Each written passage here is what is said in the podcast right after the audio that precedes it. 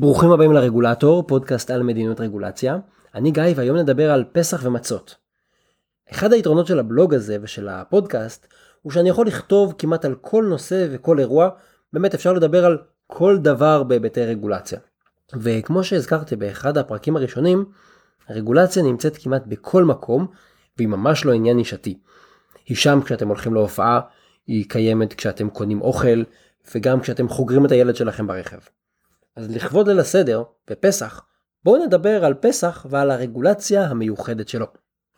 אני לא נכנס לחוק חג המצות, זה האיסור על חמץ, כי זה חוק מפורסם ומעורר מחלוקת מ-אלף תשע מאות שמונים ושש. בסך הכל מדברים עליו הרבה, תכנו אותו הרבה, כולם מכירים את הדיון, כן חמץ, לא חמץ בפסח, זה לא כל כך מעניין.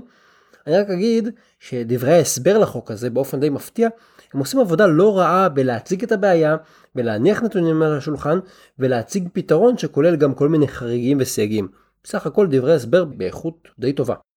אני רוצה להכיר לכם את האב המבוגר והוותיק של החוק הזה, את צו הפיקוח על מצרכים ושירותים בסוגריים מצות, שפורסם ב-אלף תשע מאות שישים ושלוש. לא הכרתם, נכון? הוא נמצא איתנו כבר די הרבה שנים. כן, יש בישראל רגולציה על מצות ועל יצרני מצות. הנה חמש הוראות רגולציה לכבוד חג הפסח. הוראה ראשונה היא על העברת קמח. ליצרן מצות אסור להעביר לאדם אחר קמח, כוונה לקמח לבן רגיל, אלא אם הוא קיבל לכך רישיון ממשלתי. שתיים, מה זה מצה? הצו מגדיר מה נחשב מצה. יש לנו הגדרה בישראל, הגדרה חוקית למצה. ציטוט, מצה זה מאפה יבש ופריך, המיוצר מקמח ומים בלבד, ללא תסיסה ובצורה שטוחה. אוקיי? יש לנו מאפה יבש ופריך, הוא צריך להיות יבש מסתבר ופריך, אסור שיהיה בו שום דבר מקמח ומים, בלי תסיסה אנחנו יודעים את זה, והצורה שלו שטוחה. כמובן שמותר לייצר מצות משני רכיבים בלבד, קמח ומים, זאת אומרת אם אתם מוסיפים משהו למצה שלכם, זאת כבר לא מצה גבירותיי ורבותיי. נקודה שלישית, זה איכות המצות. עכשיו שאנחנו יודעים מה זה מצה, בואו נדבר על האיכות. אז הצו קובע סטנדרטים לגבי המצות שמותר לייצר ולמכור. דבר ראשון, המצות חייבות להיות בצורה אחידה ושווה, בלי קיפולים ועקומיות, וכשהן בלתי שבורות. הביטוי בלתי שבורות הצחיק אותי, כנראה שככה היו מדברים בשנות ה-שישים. דבר נוסף לגבי איכות המצות, זה שהמצות צריכות להיות, ציטוט, בצבע חום בהיר, כשאינן שרופות מדי או חוברות מדי. אז אם תהיתם מאיפה הצבע האטרקטיבי המגרה של המצות, פה קבור הכלב, זה הכל בגלל הרגולציה. אגב, עולה השאלה מי קובע מה זה שרופות מדי או מה זה חברות מדי. כמה זה מדי? למישהו יש איזה פלטת צבעים כזאת? לא ברור. נקודה שלישית לגבי האיכות, זה שיש לנו רגולציה גם על הטעם של המצות. המצות יהיו, ציטוט, בטעם ניטרלי, לא מעופש ולא מריר. סוף ציטוט. אני ניסיתי לברר אם יש היום בישראל פקחי טעם של מצות, לא הצלחתי לאתר כאלה אנשים שעובדים כפקחי טעם. אולי אפשר לגייס מבקרי מסעדות שיעשו מילואים? לא ברור איך זה עובד. אז אם חשבתם שהרגולציה של האיטלקים על פרמז'ן, או הרגולציה של הצרפתים על השמפניה, מנהלת את המטבח, מסתבר שגם לנו יש רגולציה על הטעם והמרכיבים של האוכל. לצערנו, אצל האיטלקים זה גבינת הפרמז'ן, ואצל האיטלקים זה יין נטזים שמפניה. אצלנו זה על מצות שאמורות להיות בטעם ניטרלי וחברות בסך הכל. נקודה רביעית, גודל האריזה. אז לפי הצו מותר לארוז ולשווק מצות בארבעה גדלים בלבד. ארבע מאות גרם, קילו, קילו וחצי או שתיים וחצי קילו.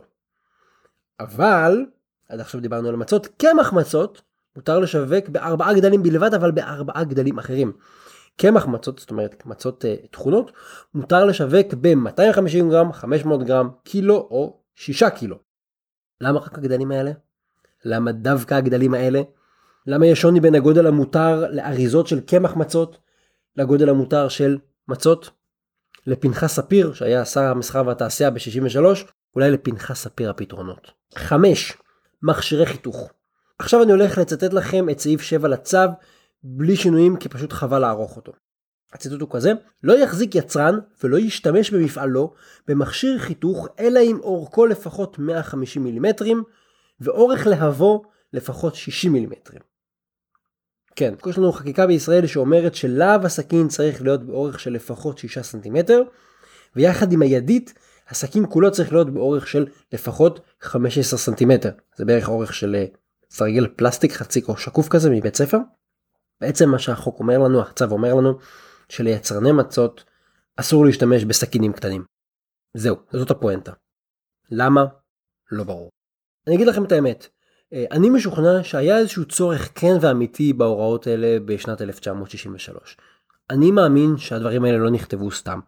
העניין הוא שקצת קשה לנו להבין למה הם כתבו את זה, אף אחד לא הסביר, אין שום ניתוח של הצורך, אבל די ברור שבשנת אלפיים תשע עשרה חלק מההוראות האלה כבר מעלות חיוך.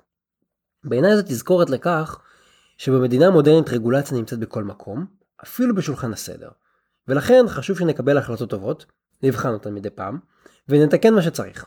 חג שמח! אגב, למי שמקפיד או מדקדק בפרטים, צו הפיקוח בוטל בשנת אלפיים ועשר, ככה שהיום הוא לא בתוקף. אבל זה מעלה שאלה אחרונה. למה הצו הזה היה נחוץ עד שנת אלפיים ועשר?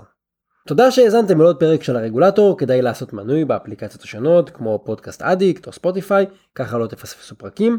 אתם מוזמנים לעקוב אחריי גם בבלוג וגם בפייסבוק. בבלוג תוכלו למצוא לינקים למקורות ולפוסטים נוספים בנושא. תודה לרן שיר על עריכת הסאונד, התכנים משקפים את דעותיי בלבד.